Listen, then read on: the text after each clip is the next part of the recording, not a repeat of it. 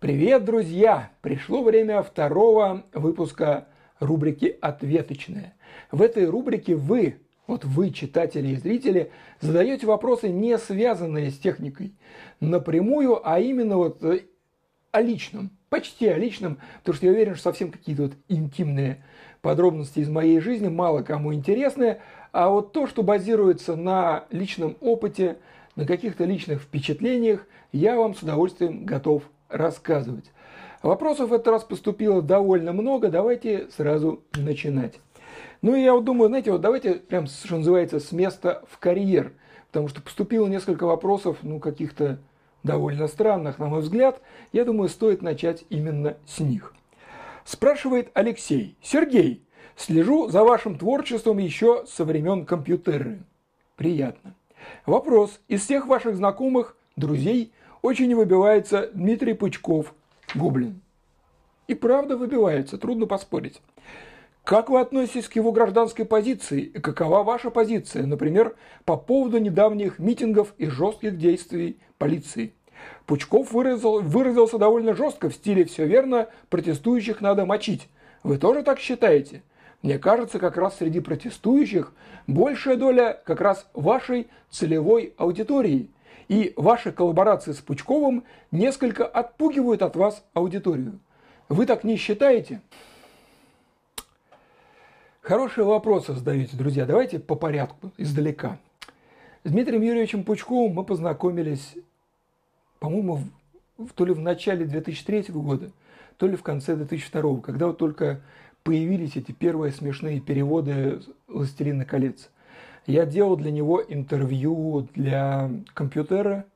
Я помню, как мы первый раз встретились в вестибюле метро Ленинский проспект. Он так меня очень внимательно осмотрел, а потом уже вот мы на вторую встречу он меня пригласил к себе домой. Но, смотрите, я, я очень хорошо помню, кстати, вот эта история, она очень длительная.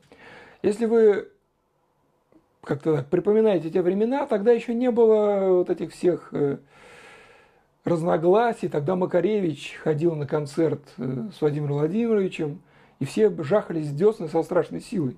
Это потом уже они как-то это прозрели.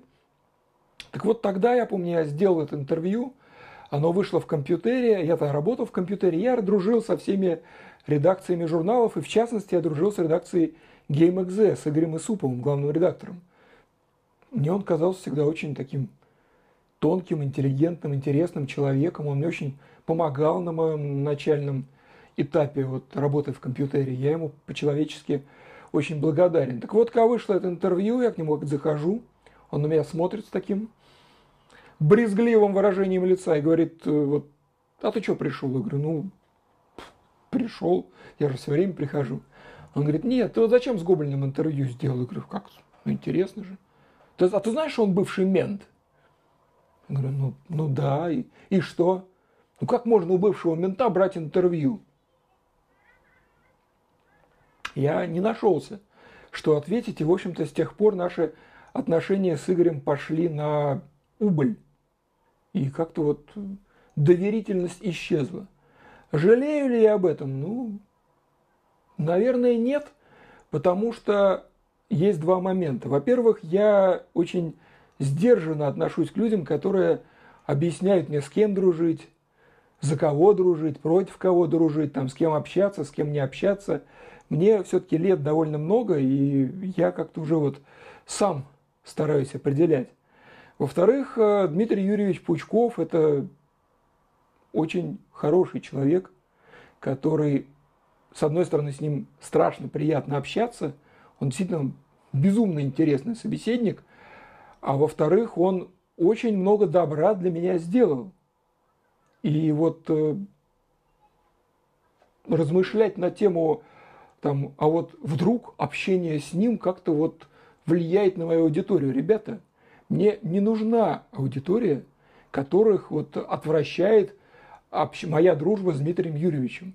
Ребята, идите в жопу. Серьезно, потому что я никогда не советую другим людям, с кем им дружить. Если им нравится кто-то, вот, слава богу, я оцениваю людей не потому, там, что они думают, там, как они думают, э, что они говорят даже. Я оцениваю людей по тому, что они делают, какие они поступки совершают, насколько они последовательны, насколько они порядочны.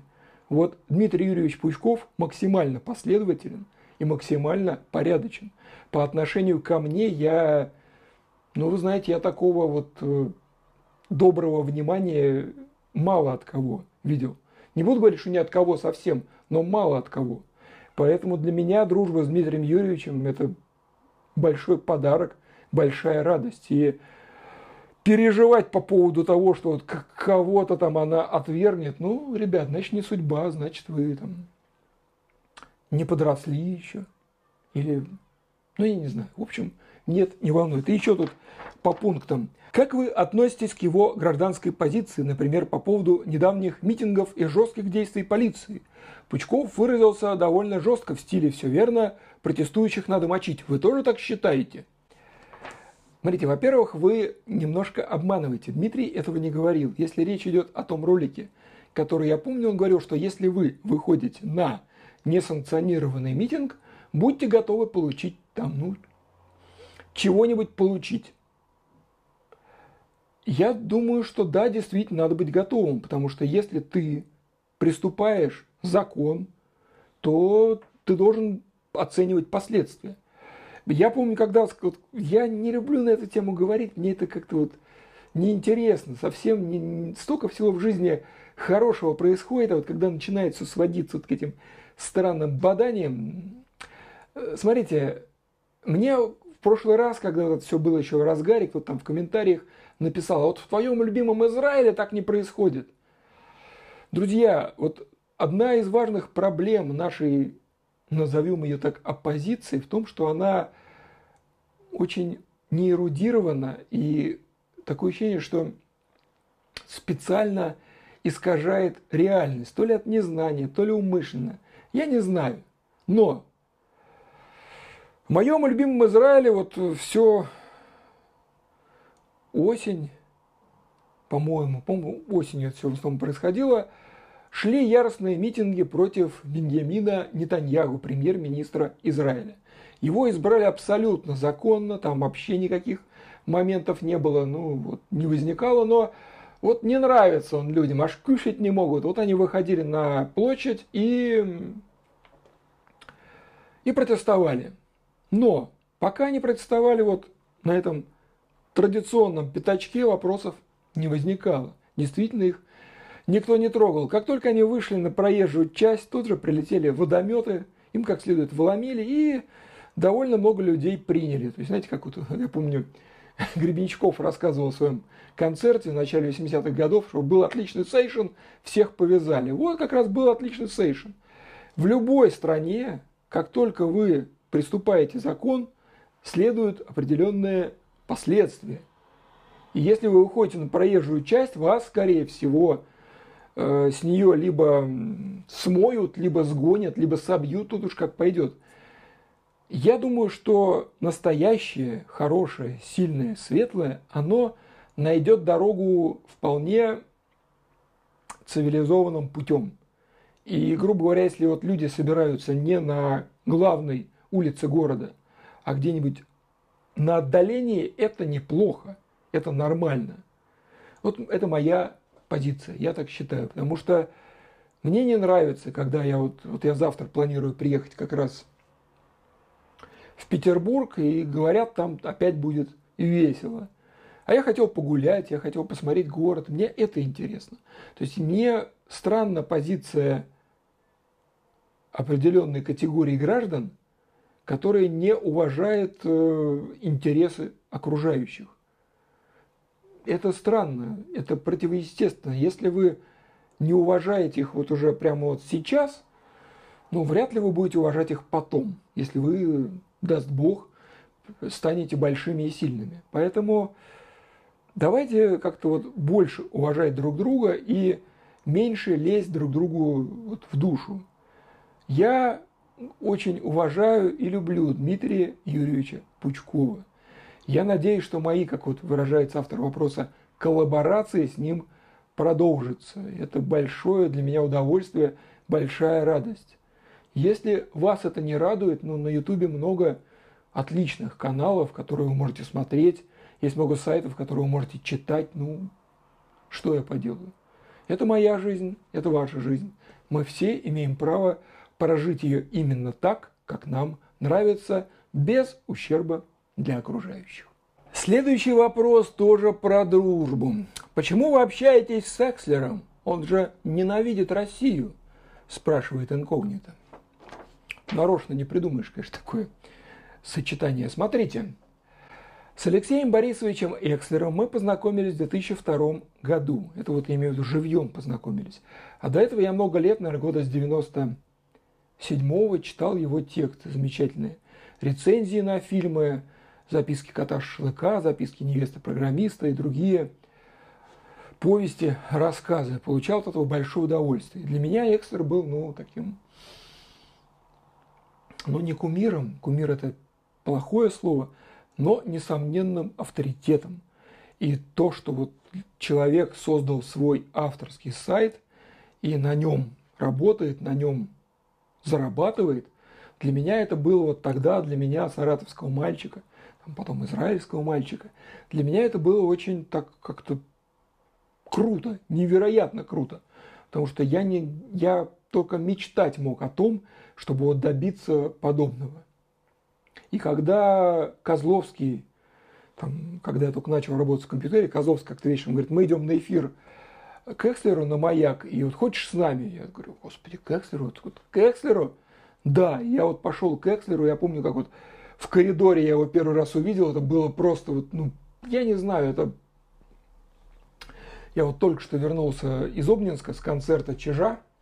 Я слушаю Чижа с 93 -го года и никогда не был на концерте. А тот думаю, дай-ка схожу. И вот я был на концерте, кстати, абсолютно потрясающий концерт, у меня на сайте есть рецензия, я вот взял у Сергея Николаевича автограф, и вот это, ну, ну, блин, понимаете, очень приятно и радостно увидеть тех, кого ты много лет вот э, уважал на расстоянии. Это, это здорово. Именно такая же история была с Алексеем Борисовичем.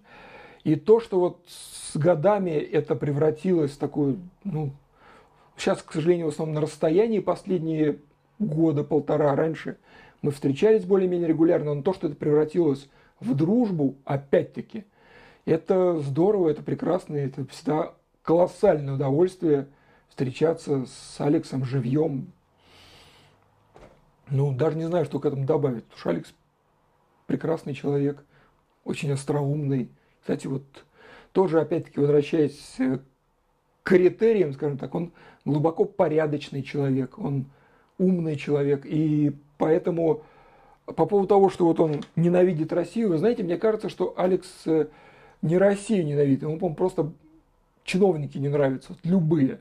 Если вы внимательно почитаете его сайт, ему, в принципе, вот любые чиновники не нравятся. Он и испанских мочит, и российских, и каких он только там не мочит. Поэтому я думаю, что дело в другом. И опять-таки, смотрите, мы знакомы, ну вот получается уже 19 лет, да?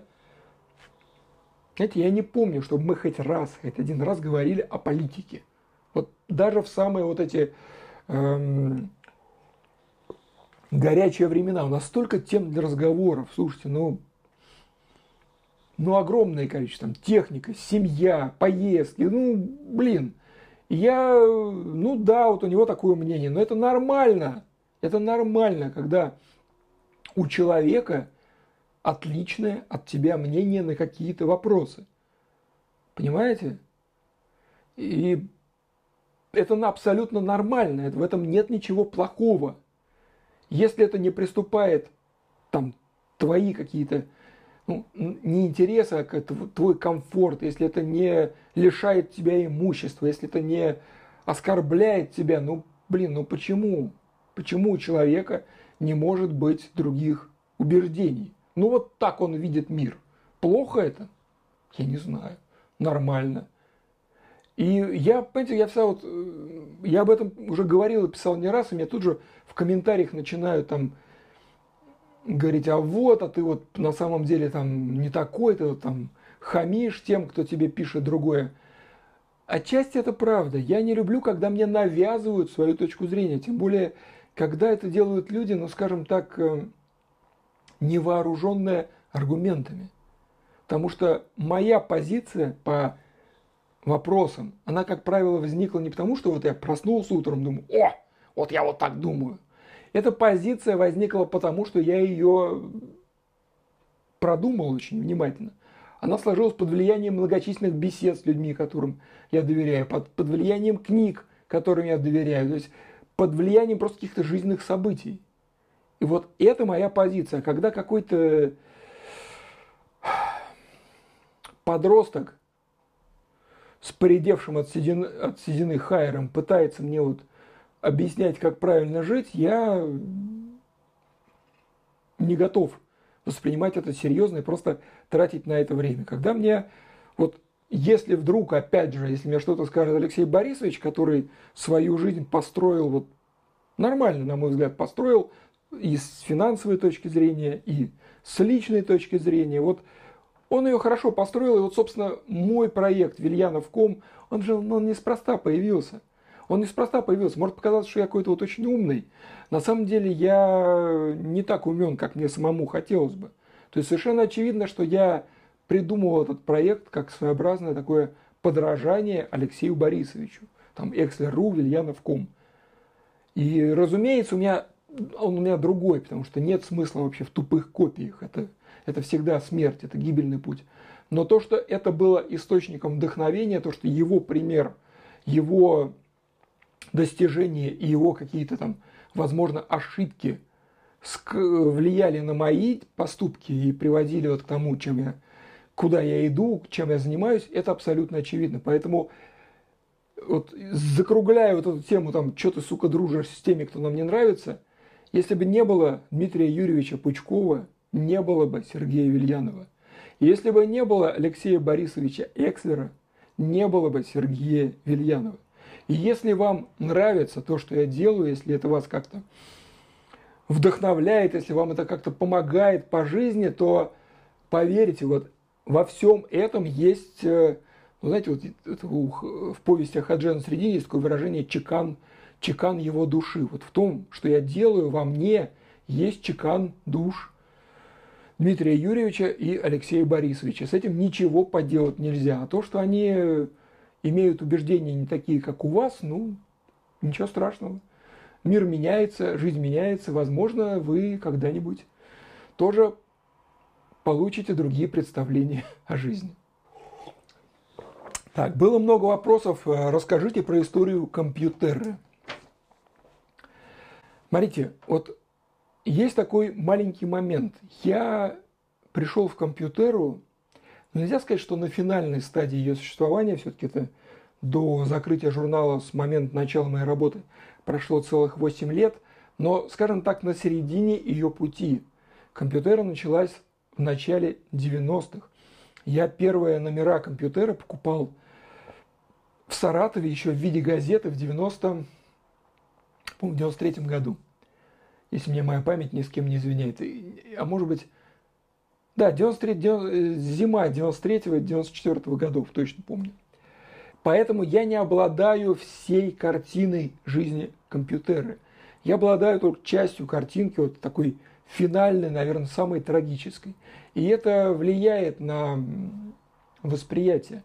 Потому что, знаете, было ну вот как-то очень тяжело наблюдать, как все сдувается, как закрываются проекты. Сначала закрыли GameXZ, потом закрыли домашние компьютеры, вот как уходили люди яркие, интересные, на их место приходили, ну, не такие яркие, интересные. Я, кстати, тоже не не самое яркое перо компьютера. Просто так уж получилось, что вот э, сейчас, вот на данный момент получается, что кроме меня, вот в этой так называемой, так называемой технической компьютерной журналистике, никого не осталось. Все э, разошлись кто куда. Я, я насколько знаю, ну, большинство людей, по крайней мере, тех, за, за судьбами которых я слежу, у них все сложилось неплохо, но они уже далеко. Кто-то в пиаре, кто-то ушел там в дизайн, кто-то э, еще. Вот все разошлись, и вот остался я, и теперь кажется, что вот Вильянов это компьютеры. Нет, вообще нет, даже там близко нет. Я сам вырос на компьютере, я уже ее, так сказать, вспитавшийся на ней, но не сформировавший ее, это другое. А что касается истории, ну, знаете, я долго как-то, вот лет, наверное, 7-8 после того, как закрылся журнал, у меня на сердце злоба была. То есть было вот такое вот тяжелое чувство. То есть, суки, угробили такой журнал. Ах вы ж. А потом, вот когда я сел писать текст к десятилетию закрытия компьютера, у меня есть на сайте, я вдруг понял одну простую вещь, что компьютеры была сказкой, волшебной классной сказкой. То есть то, что вот в одном месте собрались такие классные люди, они сделали такой проект, что он просуществовал так долго, что на этом проекте выросло так много людей, включая меня, что вот меня компьютера привела вот к той профессии, которую я так люблю. Ну, как можно на, на это злиться? А то, что она закрылась, ну, вы знаете, сказки всегда заканчиваются. Это проблема. Сказки всегда кончаются. Не кончается только плохое, да и то, и все, кончается все. Просто как-то вот плохое чувствуется дольше. И то, что вот в моей жизни было 8 лет этой самой компьютеры, это большая благодарность за то, что они были. Описать ее историю, ну, слушайте, ну, я не уверен, что это найдет спрос. Это потребует огромного количества времени, огромного количества времени, а выхлоп, ну, редеет наш отряд, понимаете? Наш отряд редеет, и главное, что какого-то глубокого смысла, мне кажется, в этом нет. Потому что есть много интервью, там, Дмитрия Мендерлюка, Игоря Исупова, кого-то еще наверняка. Они все, на мой взгляд, очень здорово искажают реальность. Тот же Дмитрий Евгеньевич, он, я смотрел несколько его интервью, вот в каждом интервью он, он рассказывает разное. Это очень интересно. Я видел это все немножечко по-другому. Но опять-таки, ну, с другой стороны, на то она и сказка, на то она и легенда, чтобы ее как-то обновлять. Поэтому нет, я за это не возьмусь, у меня нет столько времени, я не думаю, что этот труд окупится. В наших сердцах живет сказка, живет компьютера – и я думаю, что она будет жить, пока будем жить мы. Как, вот, как известно, все живет до тех пор, пока об этом помнит. Давайте просто ее помнить, какой она была хорошей.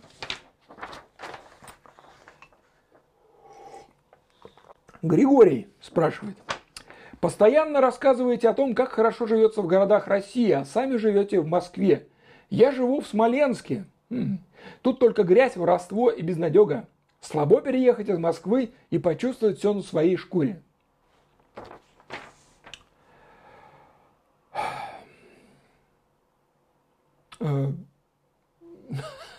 да, пауза затянулась. Смотрите, значит, во-первых, вот мне 44 года, ровно половину из этих 44 лет я прожил в Саратове. 22 года. И эти годы пришли, скажем так, ну, не на лучшие годы Саратова. То есть я думаю, что были у Саратова годы получше. Саратов в 90-е, конец 80-х, в 90-х это было очень своеобразное место. Я не говорю, что плохое, но своеобразное. Поэтому я, в общем-то, примерно представляю, как живет провинция и как она жила в не лучшие годы. Я очень много езжу по России. Вот я посчитал, что в прошлом году, даже несмотря на всю вот эту пандемию, на все вот эти ограничения, я объехал 11 городов. А вот в более удачные времена я езжу больше. Вот в этом году я уже был в Смоленске, кстати, на праздник, на новогодние праздники мы ездили с детьми в Петербурге. Вот вчера вернулся из Обнинска, в Нижнем Новгороде был. Ну, в общем, я реально постоянно вот в таких перемещениях, и я там не просто вот э, хожу по туристическим местам, я всегда стараюсь как-то погрузиться в реальную жизнь. То есть я общаюсь с местными, я задаю вопросы, наблюдаю, там, фиксирую, потому что, опять-таки, мой опыт жизни в Саратове, долгий опыт, он позволяет видеть не только парадную часть, уж поверьте мне. Что касается слабо переехать, ну, знаете, вот опять-таки у Гребенщикова есть, ах, я знаю, что было бы, будь он как я, но я человек, у меня есть семья. Меня недавно хантили в Воронеж, там пришла очень забавная компания, IT-компания интересная, и они, не зная, кто я такой вообще, а, решили меня схантить а, копирайтером, чтобы я им писал текста в Воронеж, переехать. Они меня хотели прям именно relocation сделать. Но когда в процессе разговора с фаундерами они поняли, в общем, с кем имеют дело, они захотели еще больше, то есть они предложили очень такие ощутимые деньги, они готовы были меня прям вот перевести, и вот и мне это было интересно, потому что я в Воронеже бываю часто, я последний раз был там как раз вот прошлой осенью, у меня там родственники живут, у меня бабушка из Воронежа. Воронеж прекрасный город, э, очень такой, знаете, вот странно говорить иногда некоторые вещи, но ему повезло, что его во время войны практически сравняли с землей. Потому что когда война закончилась, Воронеж был избран как такой образцово-показательный город вот, восстановления СССР после войны. И товарищ Сталин дал команду делать вот прям по красоте. Там такие проекты были. У меня есть книжка как раз э, «Архитектурные планы Воронежа», каким он должен был стать. И там успели вот это восстановление центральных улиц сделать. Частично успели понастроить домов таких внушительных.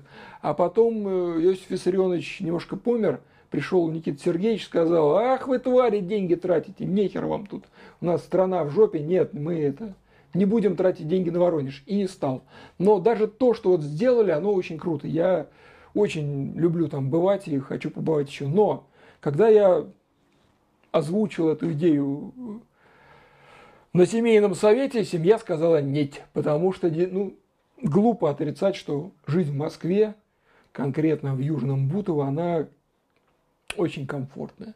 Она очень комфортная, если ты как бы, ну, уже тут как-то обустроился, если ты обвыкся, ну тут реально хорошо.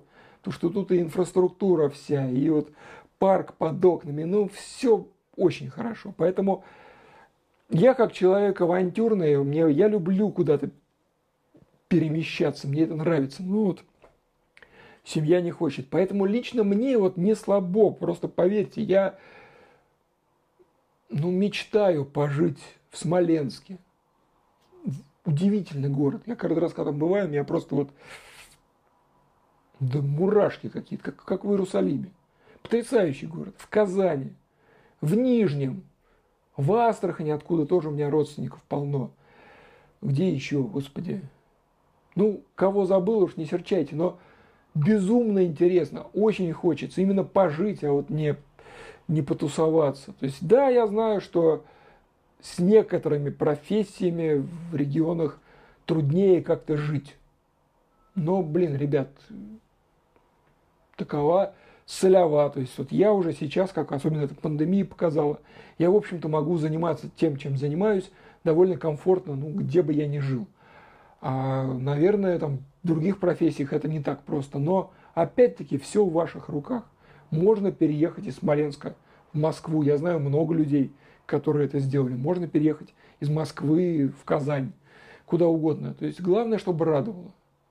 И ревновать там, а вот у нас тут задница. Ребят, вы, вот, видимо, автор вопроса молодой, он просто не знает, что такое настоящая задница. Поверьте, вот то, что я сейчас вижу в Смоленске, это не задница, это, ну, это вот по пояс, а может даже немножко повыше, но не задница, поверьте, вообще нет. Россия очень изменилась с точки зрения качества жизни, если еще 20 лет назад вот этот разрыв был какой-то просто фантастический, сейчас это уже, к счастью, не так. Есть крупные интересные города, где можно хорошо, с удовольствием жить.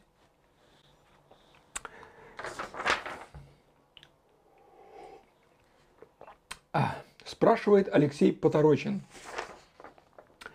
Как вы относитесь к тому, что сейчас стало очень много рекламы контор, которые предлагают переходить в IT-сферу – различные курсы и обещания, что вы будете программистами, дата-сайентистами, будете получать много денег. Как-то все это подозрительно выглядит. Смотрите, ну действительно, программисты сейчас в бешеном дефиците, в бешеном. Им платят бешеные деньги даже на старте. То есть там какому-нибудь вот джуну, так называемому, то есть новичку, который вот или закончил какие-то курсы, или вообще там полгода сам над собой поработал, ему вот прям с колес там на 70-80 тысяч. А если ты пророс там, подрос там и 150, и 200, и 300, и 500, ну, спрос бешеный. Это правда. Но есть один маленький нюанс. Вот перед вами сидит экономист. Я закончил Саратовский социально-экономический университет с красным дипломом. Почему я туда пошел? А пошел туда потому, что вот в 94 году, когда я туда поступал, не было профессии прибыльнее и популярнее, чем экономист. То есть все, кто заканчивали вот в то время экономический институт, он тогда еще был экономическим институтом, устраивались по саратовским меркам сказочно. Там, в банках, в крупных конторах, и вот жили как цари. Сейчас ситуация немножко другая. Сейчас, мне кажется, экономисты никому особо-то и не нужны, потому что их клепают в бешеных количествах везде, по инерции как-то, и вот их наплодили, и вот случился переизбыток. Я предполагаю, что с программистами когда-нибудь будет примерно та же история, потому что э, хорошие программисты, продвинутые программисты, конечно, будут пользоваться большим спросом всегда, потому что жизнь оцифровывается, и там человек, который в этом рубит глубоко, он будет при деле и при деньгах. Кстати, как и экономист, как и бухгалтер, если это спец, это, если это вот мастер, он хорошо живет. Но вот эти вот низшие уровни, я думаю, очень скоро в программировании будут перехвачены компьютером. Это искусственный интеллект, все это как-то там под себя подгребет, и вот этот базовый уровень быдлокодинга будет под компьютером. И такое количество джунов уже будет никому не нужно. Поэтому я не могу вам гарантировать, что к тому моменту, когда вы закончите эти курсы, вы уже, вы все еще будете таким же популярным. Ну, хотя, смотрите, зависит от, если это именно вот джун-джун, там, годовой какой-то курс, то успеете еще заскочить на этот золотой, золотой паровоз. Но если это вот э, такое серьезное обучение в университете, если впереди там 3-4 года, черт его знает, черт его знает. Я бы советовал, вот мое такое вот человеческое вам пожелание, я бы советовал поступить на какую-то математическую специальность, именно математическую, потому что математика в программировании пригодится, и параллельно по вечерам заниматься программированием. То есть на каком-то отдельном курсе или прямо при университетах, потому что вот, к тому же вот, вот я ездил, когда в Воронеж, я разговаривал с замдекана одного из факультетов, который готовит программистов. Константин, привет. Вот мы как раз и обсуждали эту тему, что если человек хорошо разбирается в математике, программистом он стать сможет всегда. И я бы советовал вот сочетать. Это, знаете, вот та же история с журналистикой. То есть я, не только я, многие мои коллеги очень скептически относятся к выпускникам журфака, потому что вот выходит человек журфак, у него диплом написано экономист – а он, ну, он умеет, он там умеет написать статью, но как вот в книге Виктора Левашова, там один из персонажей говорит, писать умеешь, думать не умеешь. Вот чтобы начать думать, нужно определенный жизненный опыт получить, чтобы эта жизнь тебя нагнула, отхлестала, то есть чтобы такое что-то произошло, чтобы ты там вот в той сфере поработал, в той, вот когда у тебя эта мозаика в башке складывается – вот тогда ты журналист. Некоторые, конечно, от рождения такие, но их меньшинство. А когда ты просто вот получил диплом и сразу хочешь вот работать э, в топовом издании, ну, наверное, нет. И вот та же история с программированием. То есть нужно иметь в голове много всякого, чтобы вот это самое программирование было уже следствием, а не основой. Так, вторая часть вопроса Алексея Поторочина. Что вы думаете про финансовое расслоение в обществе? Про низкую зарплату бюджетников в регионах?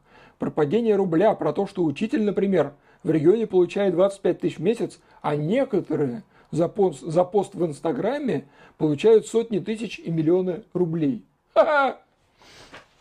Да. Понимаете, мир несправедлив. Мир страшно несправедлив. Вот я помню, э, когда я был маленький, мы жили, вот в соседней квартире с нами жил завбазой какой-то там в Энгельсе. Небольшой завбазой. Но база, торговая база имеется в виду, откуда товар поступал в магазины. И вы знаете, вот уровень жизни семьи этого завбазы был настолько выше, чем у моих родителей, ну и у меня, соответственно. А мои родители – это вот учитель музыки и врач. Ну, что просто диву давались, да, то есть там, ну, несравнимо. Хотя, казалось бы, советская власть, свобода, равенство, братство. Нет, ни хрена подобного. То есть оно всегда было так. Вот сейчас завбазы, ну, по сравнению с хорошим врачом, по сравнению даже с успешным таким преподавателем, ну, перхоть, господи, торгаш бессмысленный. А при всем, так сказать, соседском уважении, ну, он и был таким вот унылым, злобным торгашом. И просто вот в каждом обществе, независимо от того, какой там строй, всегда есть расслоение. Но только если там не ходит какой-то злой дядька и не точечно не отстреливает там чуть-чуть более успешных. Но, как показывает исторический опыт, долго ходить и отстреливать нельзя, потому что там или дядька сдохнет, или пуля кончится. Поэтому как я отношусь к финансовому расслоению? Плохо отношусь, но, как показывает практика, вот те, кто что-то делают, те, кто что-то хочет, те, кто там карабкаются над собой, они, в общем-то, не голодают почему-то. Уж не знаю почему. А те, кто голодают, ну, либо это, ну, скажем так, люди по объективным причинам не могущие уже карабкаться наверх, то есть это, как правило, связано со здоровьем. Но тут, да, то есть государство и частные фонды должны помогать. Но большинство вот этих вот нытиков, в которых жизнь не сложилась, но они просто не пытались ее складывать. То есть, если ты сидишь среди кубиков и воешь, ну, ну, кто тебе виноват? Если у тебя руки на месте, ноги на месте, башка там вроде варит, ну, кто тебе виноват? Капитализм так устроен, что пока ты можешь делать что-то полезное, пока ты можешь производить продукт, ты востребован. Как только ты не хочешь производить продукт, ты начинаешь немножко голодать. Я, вот, лично я, абсолютно понимаю, что если вдруг, не дай бог, я перестану быть способным к производству вот, контента, статей, видеороликов и тому подобных вещей, но я, скорее всего, сдохну от голода, да. А, но пока я могу производить контент, я буду что-то там зарабатывать. Учителя, я вам по секрету скажу, в любой стране зарабатывают немного прям вот совсем немного. То есть, может быть, это в абсолютных цифрах может выглядеть довольно круто, то есть там, ну, например, там, вот в Израиле учитель там получает, господи, в Израиле, в Великобритании учитель получает там 6 тысяч фунтов. 6 тысяч фунтов, это же там 600 тысяч рублей. А! Но надо понимать, что в Британии 6 тысяч фунтов это, ну, немного. Совсем немного. И как бы чтобы жить прилично, нужно получать немножко больше. Но за бугром существует мощная система грантов в богатых странах. И за счет этих грантов от государственных организаций, от негосударственных, можно действительно очень неплохо добирать деньги. У нас эта система грантов отсутствует, потому что богатых людей относительно немного, и они как-то вот не рвутся делиться. Ну вот да, то есть это проблема жадности наших состоятельных сограждан. То есть я советую, если вы всерьез как-то видите, что учитель плохо зарабатывает, ну, помогайте ему. Вот ваша первая учительница, допустим, плохо зарабатывает, ну, давайте вот каждый месяц ей переводите деньги, там, покупайте ей какие-то вещи. Я не знаю, но Вот в данном случае другой схемы просто нет. Ее просто нет. Все в реальном смысле, в абсолютном, зависит только от нас.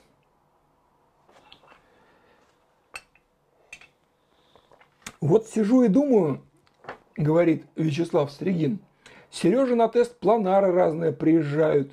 Как он вообще потом True Wireless и в целом звуки с колонок, ТВ, саундбаров воспринимает? Понимаешь, Славик, дело вот какое, дело вот в чем. Да, действительно, у меня много всяких интересных наушников в коллекции. Вот у меня сейчас как раз за спиной новые Хеннертон Гуал, Гуалахорн. Это рупорные наушники с очень интересным звуком. И вот как раз я завтра еду в Петербург брать очередное интервью Валентина Казанжи про технологии изготовления наушников. Но не суть. Смотрите, э, наушники бывают очень разные. И задачи у них бывают очень разные. И иногда хочется действительно вот прям, чтобы оно пронимало до глубины души. Иногда вообще нет, потому что, знаете, как вот, если вы один раз поели в ресторане в парижском с двумя-тремя звездами Мишлен, это, скорее всего, не значит, что вы не сможете ходить в Макдональдс. То есть иногда хочется вот э, три звезды Мишлен, а иногда хочется в Макдональдс. Это абсолютно разное. Поэтому я абсолютно спокойно отношусь к разным уровням наушников, разных технологий. Я понимаю, что они нужны очень разным людям, они стоят очень по-разному. Ну, то, слушайте, ну, большинство людей никогда не купят наушники за 100 тысяч рублей. Никогда. Ну, просто потому, что нет. Не то, что даже нет 100 тысяч, ну просто вот нет. И это надо понимать э, нормально. В этом нет ничего плохого. Есть очень приличные наушники за 5 тысяч, есть за 10. Уж там за 15-20 так вообще прекрасное есть. И я, кстати, я же постоянно их ротирую. У меня нет такого, что я всю жизнь сижу на одних и тех же наушниках. Я постоянно их ротирую там то за 100 тысяч, то за 200, то за 10. И во всех них есть свои плюсы и минусы. И, в общем-то, мне кажется, даже, как это некромольно звучит с точки зрения аудиофилов, мне даже кажется гораздо большим подвигом сделать классные наушники за 10 тысяч, чем за 200 тысяч. Потому что за 200 тысяч-то, ну, каждый сделает. А вот ты попробуй за десяточку сделать так, чтобы вот пронимало. И, кстати, я скоро выпущу обзор на сайте вот одних таких наушников, которые стоят 10 тысяч и от которых я просто охудивился. Правда, потом я понял, что это фокус, но сначала охудивился. Вот такой маленький тизер. Так, ну и последний вопрос от Эмиля Касимова. А про аквариум можете как-нибудь рассказать? Какие сейчас технологии там? Ну, это вот многие увидели, у меня тут банк стоит на столе, но это, ребята, это вот банка, в ней, я не помню, что-то там 15, что ли, литров. Она реально маленькая. И эта банка, у меня там плавает 5 гупий, и все пока. И я просто, я собираюсь завести себе нормальный, хороший аквариум, но руки что-то не доходят. У меня до переезда в Бутово такой аквариум был, но он не вписывался по конфигурации в новое место. И, соответственно, вот сейчас я жду, пока закончится ремонт, я освобожу угол, где должен стоять этот аквариум, он будет угловой. И вот там я все поставлю. По поводу технологий, знаете, я начал, вот у меня первый аквариум появился ко мне было лет, наверное, я не помню, лет, наверное, 7-8. Это была просто трехлитровая банка. Там жили вот эти самые гуппи. Потом у меня спустя там, уже приличное количество лет появился первый настоящий аквариум на 15 литров. И, понимаете, там проблема в чем была? Во-первых, вот в государственных магазинах аквариумов в Саратове не было вообще. Вот потом появился на 15 литров, я его купил. Стоило это все просто дофигища. У моих родителей не было на это просто денег. Там на рынке можно было купить, но там прайс тоже был, там, знаете, аквариум стоил там ну, рублей 100. А это были очень хорошие деньги. Это там месячная зарплата мамы. Ну, нет. Сейчас, конечно, это, во-первых, все как-то подешевело, ну, с точки зрения доходов, по крайней мере.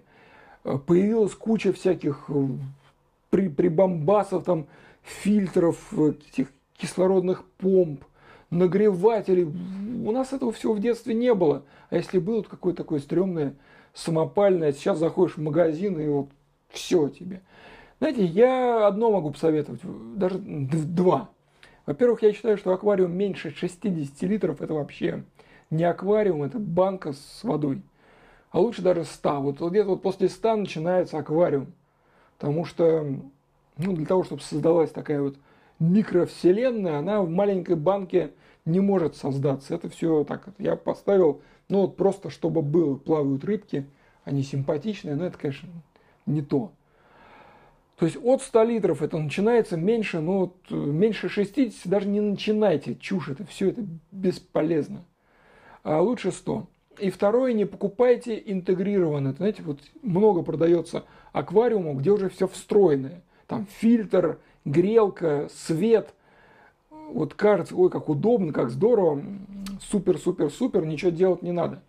Нет, надо купить банку, нужно сделать нормальный свет, привлечь умельцев, специалистов, нужно поставить нормальный фильтр, нужно поставить нормальную грелку, и вот тогда все будет хорошо, потому что все вот это встроенное, это халтура, это полная фигня. Я говорю как человек, обжег, обжегшийся на этом два раза. Тоже вот лень было там, дай куплю все сразу, здорово, там брендовое. Вот нифига, только самостоятельный подбор при участии людей, которые в этом понимают. Тогда вы получите удовольствие. Иначе это будет просто мучение, особенно свет. То, что вот во всех этих комплектах свет стоит, ну издевательство, а не свет. С ним не видно ни хрена и не растет ни хрена. А свет надо делать по красоте. Вот, значит, э, на этом на сегодня вопросы закончились. Надеюсь, вам было интересно. Задавайте вопросы в комментариях. В следующий раз отвечу. Этот выпуск посвящается 30-тысячному подписчику на мой канал, которого должен прямо вот уже вот-вот наступить. Если ты 30-тысячный, то спасибо. Часто, знаете, вот задают вопрос, почему у такого хорошего канала так мало подписчиков? Ну, во-первых, мне это приятно, что он такой хороший. Но, смотрите, знаете, гораздо правильнее и приятнее, когда спрашивают, почему у такого хорошего канала так мало подписчиков, чем когда спрашивают, почему у такого говна до хера подписоты. Ну, мне кажется, что все будет. Я вижу, как идет рост, как прибавляется людей, причем это люди правильные, адекватные, взрослые. Мне с вами интересно. А то, что детям со мной скучновато, ну, чужие дети меня волнуют. Средние мне бы со своими разобраться. Вот, спасибо, что посмотрели. Еще раз надеюсь, что было неплохо. Мне всегда интересно отвечать на живые, настоящие вопросы. Все, до новых встреч. Здоровья!